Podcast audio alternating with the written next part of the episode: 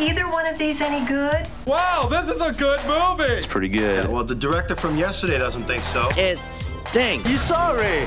You waste all our film. It's so bad. Welcome to the post Labor Day, post summer uh, movie season. We're into it. Got something to talk about both on the big screen and for home streaming. Welcome in. This is the Screening Room Podcast, and she is Hope Madden. He's George Wolf. And we're from madwolf.com. Let's start out with something early, I guess, for spooky season. Is it officially spooky season? It Not- no, is September it? 1. Yes. Is it? Yes. Okay. I have I you have, decided. spoken. You have. That's right. All right, then. We're in it. So this one fits. 1956, France. A priest is murdered. An evil is spreading. The sequel to the worldwide smash hit The Nun follows Sister Irene as she once again comes face to face with Valak, the demon nun, in The Nun 2. This thing, it's come back for me. This demon was once an angel. Rejected by God. Stripped of power. Power back.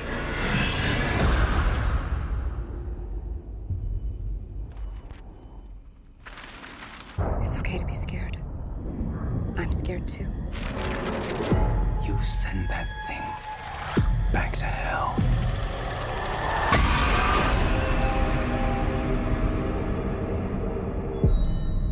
Go ahead and say it. Second to none. that was that was the title you would have voted for. I would have, but uh, I was overruled. I wasn't even asked. So it's the nun. it's been how many years? It's been a few years. I think it was 2018. I think for Yes. the for the first nun. Although we've seen the character Mm-hmm. in different, you know, in back in the in the Conjuring universe, and always thank you to Bonnie Aarons. Always such a striking figure. Oh yeah, she is in everything. Yeah. in, in everything she does. Um, and uh, she's great in this. And the thing is, it's a great character, you know. And and I think uh, it it's a character has always been a character in need of a proper film. You know, um, I mean, she was she was fine in in uh, there was nothing really wrong with the way it was represented. The first time we saw her was in the second Conjuring movie, Yeah. but the second second Conjuring movie had so many villains Mm-hmm. that she didn't really get a proper, I think, a proper. Yeah, you had uh, Bill stage. Wilkins, Bill Wilkins. House, Oh, and, and uh, yeah, the Crooked, Man. Yeah, you're right. And so then, uh, the Nun, right? Which was, uh, it's funny that it says it was an international smash because actually, I think at home it was uh, kind of a dud. I, a lot of people really hate the movie The Nun. Um, I thought it was capably made, but not very scary, and part of it is because, um, I, I just sort of think that we might be past the time where we look to the Catholic Church to save us, right? yeah. I just do. And so I think that that, you know, that still sort of plagues this new one, but they do a couple of things that I think help to help to sort of take steps away from that. Well, the first thing that jumps out is this one's rated R. it is rated R. so that R. raises hopes. It does. for getting a little more serious than beyond moving beyond jump scares. Because if you look at the trailer for this, two jump scares are revealed in the trailer. Uh, so looking at the R rating though raises the hopes for more than that. Yeah, it's pretty jump scare heavy, but um, it does have some some really sort of elegantly macabre set pieces. You know, they make great use of first of all the insides of Catholic churches, which can be quite gorgeous, mm-hmm. and then also sort of ruined chapels and cathedrals, and you know they they all have the big the statues, the saints and the Holy Mother that have like sheets over top of them, and there's a lot of opportunity for creepy stuff and they do they do a nice job visually like with the the atmosphere in this film and the the way the things look And it's funny, I just read an interview with Taissa Farmiga who said they filmed a lot of it in an abandoned church, which she said scared her to death. Yeah, She yeah. said the, the architecture of it, the, the confines of it just scared her. yeah it was you know and they they make great use of of uh, uh, stained glass windows which can be really effective in horror movies um i'm looking at you Rawhead Rex. Sorry can't help myself. But you know um i do think that there's a you know the movie has a lot going for it. So so um uh, sister irene she's in a she's in a convent now and nobody knows who she is. Nobody knows they talk about the famed nun who took down the yeah. demon but nobody knows it's her And Storm Reid is another uh, sister at the convent who doesn't really want to be there. Her her her dad kind of dropped her there, and she's stuck there because it's 1954. So things like that still happened. And um, when a, an archbishop comes and, and requires that that the sister that the sister Irene get back into this investigation because it seems like the demon is starting to kill people across uh, across the continent of Europe. She says no at first, and then she has to do. She's compelled, and so then Storm Reid's character, Sister Deb, runs and catches her. And it's a funny when you stay with those two as they sort of try to track down Valak. It seems silly. It seems like this silly two nuns investigators sleuths and like and you know the backstory there with the you know and the the sort of relic that they're looking for that will help them banish the demon that all seems a bit silly but when you stay in the boarding school where um if you remember maurice who was uh very charming in the first nun the the sort of handyman well, he's possessed and he doesn't know it. And so he's the reason that this is being dragged from place to place. I'm not really giving, I mean, they, they let you know that in the very beginning of the, the, of the film. Um, and he's still quite charming. There's something very endearing about him and about this character. And he's the handyman now at this boarding school. That's always creepy because, first of all, it's a whole school full of children. And when children are in peril, it just ratchets up the tension. Plus, again, the, the chapel is very creepy looking. So they do a lot. There is, so you've got, and of course, you've got the nun who's a very scary character, Valak and that nun, and you know some great shots of her, and and uh, they they do some great things visually with her. There's a second villain that just pops in and out and is very weird and fun and creepy.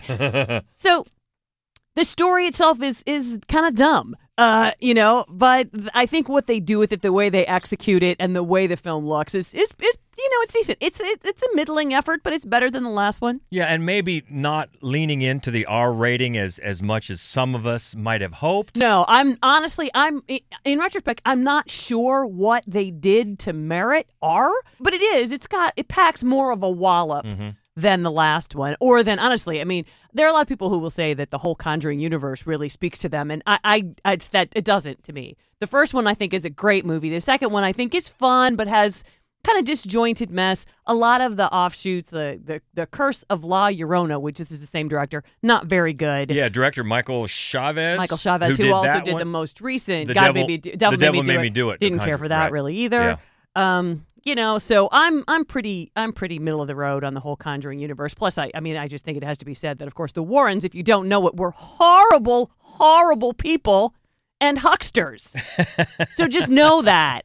Um, I did. I enjoyed this movie probably more than I expected to going into it. and better. You say better than the first Better one. than the first one. I Yeah. do think it's better than the first one. Yeah, and that is The Nun 2, not second to none. Don't be fooled. We're st- we're st- we're still waiting for that one. The Nun 2 is in theaters now. Stay in theaters for another sequel. This one, a part three. After traveling to Greece for a family reunion, a woman attempts to locate her deceased father's childhood friends. My Big Fat Greek Wedding 3. A lot has happened since my big fat Greek wedding. My father passed away, and his last wish was for us to visit his childhood village and reconnect with our roots. So, we're having a reunion. We're going to Greece. Oh, yeah. And by we, I mean the whole family. Paging Souvlaki. Anybody by the name of Souvlaki on this flight? We got these families. Well, we had to look it up. The first one, the first Big Fat Greek Wedding, 2002. Mm-hmm. So over 20 years. Yeah. And then you said you said part two was 10 years ago. I said it was five. It was seven. So, so right split in the the, middle. difference. Yeah. you know what? I think everybody pretty much agrees. The first one was a charming, decently funny, breath of fresh air, surprise worldwide smash. God bless everybody involved. Mm-hmm. Yeah. Nia Vardalos, God bless. And she wrote that one. Didn't direct it. Did she did she wrote the second one, did not direct that. The second one was just awful. The second Awful. one just seemed like, oh, I guess we have to do a sequel, so here it is. Now here's part three. Now this time she writes it and she directs it. And you know, it's I guess it's better than the second one, but boy, it, it's just another awkward, clumsy attempt to be funny and to recreate the magic of the first one, which you just you just can't do when you get lightning in a bottle like that. yeah. And it, you know, the first one was all about the lessons that she learned clearly, very personal to her, her big family, Greek family, that a lot of people could Relate to. identify with. Yeah, uh, we had a, a friend was over, uh, and and he and I were talking about it. He's from a very big Italian family. I am a, from a very big Irish family, and both of us said if you're from a large, very Yeah. ethnic family, because both of us we have first generation, you know. Uh, it, it speaks to you Yeah. like you know what it's like to Totally introduce a non-Irish person to a giant Irish family. Yeah. you Yeah, know, I totally get it, and but but now we've seen the Windex thing and and everything like that. So if you did like all that, you like the first one and even the second one, I mean, pretty much everybody's back because the deal here is they're going to Greece for a reunion, and the mission that Tula has in her mind, she the, the the father, of course, has passed away, Michael Constantine, as he did, and the character has passed away as well. So she has his journal uh, from his life, and he she wants to give it to his childhood buddies who are presumably still alive and living there in the in the town, the area where they lived in Greece. So everybody is invited back to a family reunion, and while they're there, they're going to track down her dad's buddies and then give them give them the uh, the journal. So that is why they go over there. But it's uh, just a series again, a, a series of antics that are not funny. When you know you've got the crazy aunt Andrea Martin, you know, and of course she's over there for for two minutes when she says she knows all the ways around the shortcuts, backwards and forwards, and then tech, ten seconds later everybody's lost. Is that hilarious to you? if it is, you, you're going to find a lot of laughs. Uh, I didn't find many laughs here. It, it's also it's one of the wor- it's one of the poorest jobs of editing I've seen in a movie in a long time. It just it just screams poor editing. You're like, wow, this made the final cut. The editing is really bad. The direction is pretty weak. How it just goes from disjointed little bit, little antic to to the next. It's one that I think would have done probably a lot better in streaming because it's one of those that we we know now. Some are, you know, they're engineered by algorithm to be a streaming movie. And this one is one where you wouldn't have to pay that much attention. You get up to feed the dog or whatever. You come back. Oh, there's another crazy little antic by by a family member. Oh, Greeks! And then you leave the, the- you, you know you leave the room. Oppa! Oppa! You come back and they're doing it again.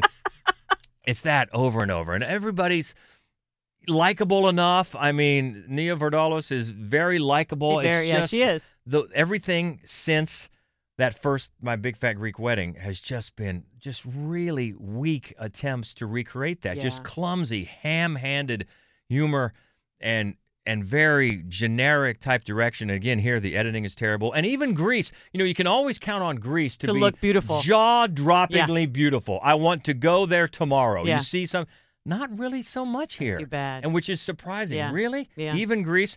So I just found it really, really disappointing. Uh, still a, a step up, I guess, from the second one, but the second one was just so bad, so bad that that's not saying much. So um, just if you're if you're just a diehard fan of the franchise, and I'll be fair, I mean at the screening that I went to, there were a group of people in front of me who clearly were and were enjoying it. So hey, have at it. But uh, I didn't find much to uh, like here at all. Pretty disappointing for my Big Fat Greek Wedding 3 in theaters now. Let's stay in theaters for a very funny and likable film. This is a comedy drama that focuses on Georgie, a dreamy 12 year old girl living happily alone in her London flat, filling it with magic. Suddenly, her estranged father turns up and forces her to confront reality. It's called Scrapper. You Georgie? Who's asking? I'm Jason. I'm your dad. Can't stay for long. I'll stay as long as I want. You think you'll stay? I don't care. I think you can just turn out, say sorry, and it'll all be alright. Your mum never wanted me around, you know. She said that, did she? I knew it. But you didn't even try. Come on, do your job properly. Go, go, go, go, go, go. Didn't think I needed you. Oh, big one. I don't need you to replace Mum. I need someone. That was sick. That was shocking. Shocking. Yeah. This one took the grand jury prize at Sundance, and what a charmer this movie is. If you don't like this, I'm loo- I'm looking at you. You you have something really wrong in your life that's bringing you down because it's such an uplifting movie and it's only like 84 minutes uh, of just magic and fun and first of all, it's the feature debut for writer director Charlotte Regan. She's had years of short films, also a lot of music videos mm-hmm. and some TV work. So this is her feature debut and it's the acting debut as far as I can tell for 12-year-old Lola Campbell. L O L A Adelaide. Lola. And she is fantastic. I mean, what a natural. It reminds me of Brooklyn Prince from the Florida Project Right, right, right. just where did this kid come from? I mean, the the comic timing, which is something, especially at 12 years old, you can't teach. No. This girl has it. Just deadpan, droll. There's not a ounce of, of of pretension or I mean everything is so authentic. She's got great chemistry with Harris Di- Dickinson who plays her estranged father. We've seen him recently in uh, Triangle of Sadness and some other things, and he's very good. But this this little girl just steals the show because Georgie, her really at the center of this movie is really heartbreak. Heart as fu- as fun as it is, uh, heartbreaking grief is at the center of it because she has lost her mother, and she has somehow convinced social services and everybody else that she's fine. She's living with her uncle, whose name is Winston Churchill. and how she manages to pull all this off is very funny. She's a little hustler. To get money, she and her friend Allie steal bikes and sell them. And she's just got everything going, and she doesn't have time for the dad that she's never known to show up and say, Hey, I'm your dad. She hangs up signs around the house that say, Get lost. he says, I can stay as long as I want. And they just go back and forth, and it's just hilarious. And part of it also, uh, Charlotte Regan, the writer director, has bits of you know flights of fancy where her infra, her um, imagination georgie's imagination comes to life with these spiders that live in her house that she won't kill. She imagines them as having their lives and one is king spider and and you, you see all that when she gives them different voices and she has different imaginary lives that maybe her dad has led before he shows up. Maybe he's a gangster, and then it cuts away and shows him as a gangster. So, but you can understand that because probably this is something that a, a child of this age would do to cope with the loss of her mother. Re- resort and retreat to her imagination. And even though, okay, she probably wouldn't actually be able to pull off living by herself, the point is that that's that's the uh, at the heart of this is something that's really never in doubt. Of course, you know they're going to bond, of course, mm-hmm. but it's how they get there. And it's so charming and so funny. And just, it's one that's hard to pry the smile off your face while you're watching this for a quick 84 minutes. So, really, this is one that'll just put you in a good mood. And I'm really looking forward to seeing, well, not only with Charlotte Regan, because she's, she's clearly a talent as well in features. But uh, Lola Campbell, I Yeah. mean, write that name down. I want to see what she's up to next because she is just a natural. And that one is out in theaters now. Highly recommended, called Scrapper.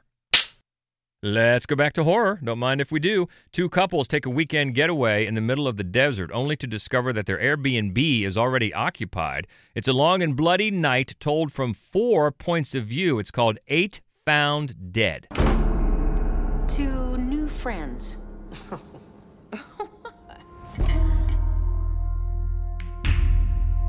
We're getting out of here. Our friends are on their way. You keep saying that, but I don't even think you believe it. What did you do to our friends? These people are really freaking me out. This is your weekend. Nothing's gonna happen to you.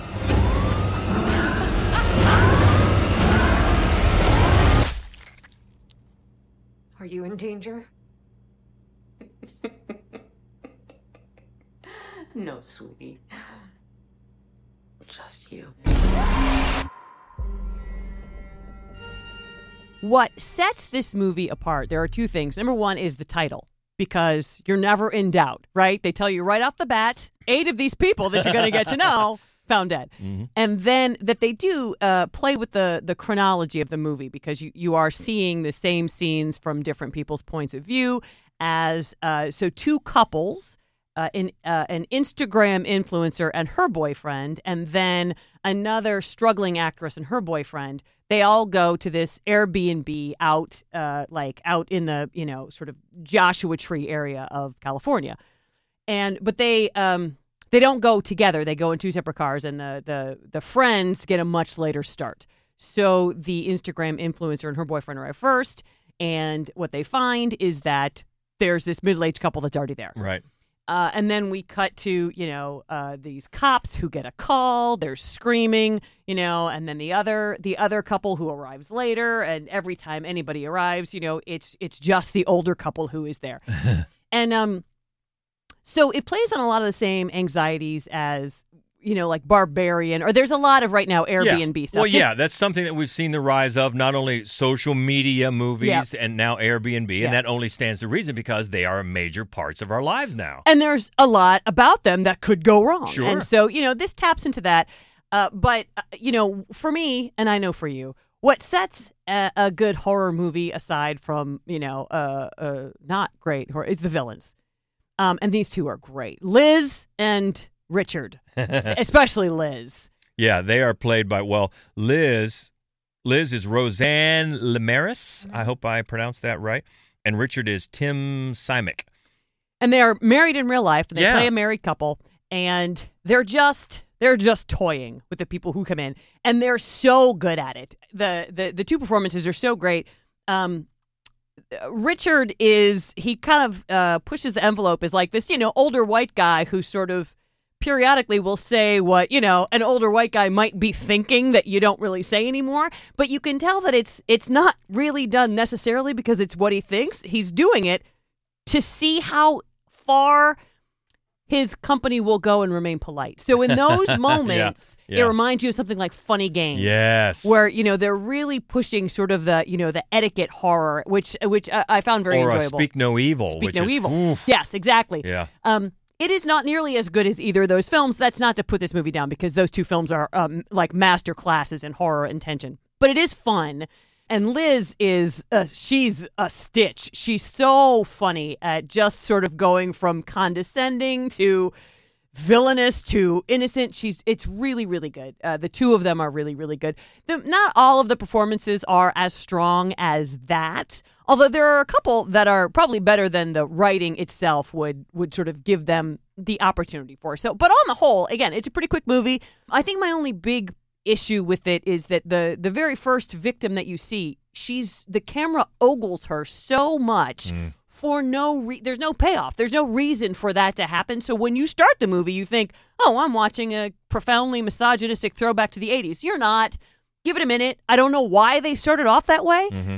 because it definitely was a put off to me. But you know, after the mistreatment of poor actor Jenny Tran, who was otherwise quite good, it uh, it finds its footing and is very entertaining. Well, yeah, it is a quick one. Uh, just like uh, we mentioned with Scrapper, this one is 83 minutes. Uh, director Travis Green, writer Jonathan Buchanan, and that is out in theaters starting this weekend. Eight Found Dead.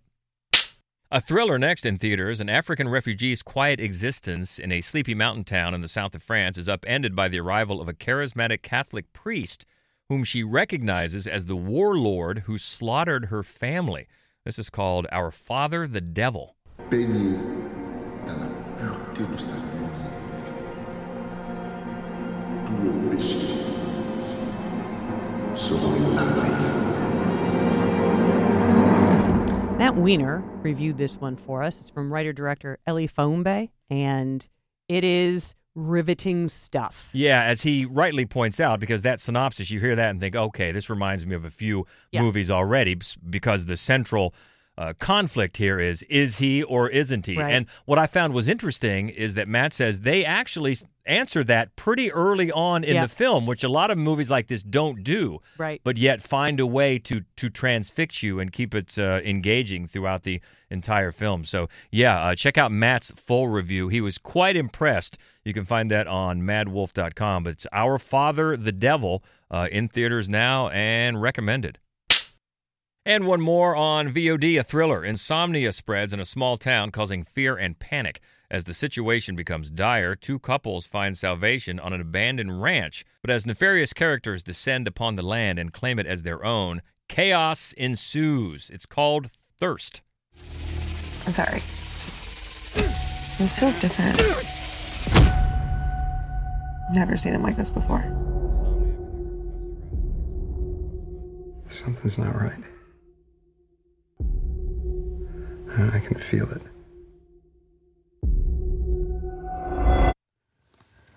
And I don't know how to make it stop.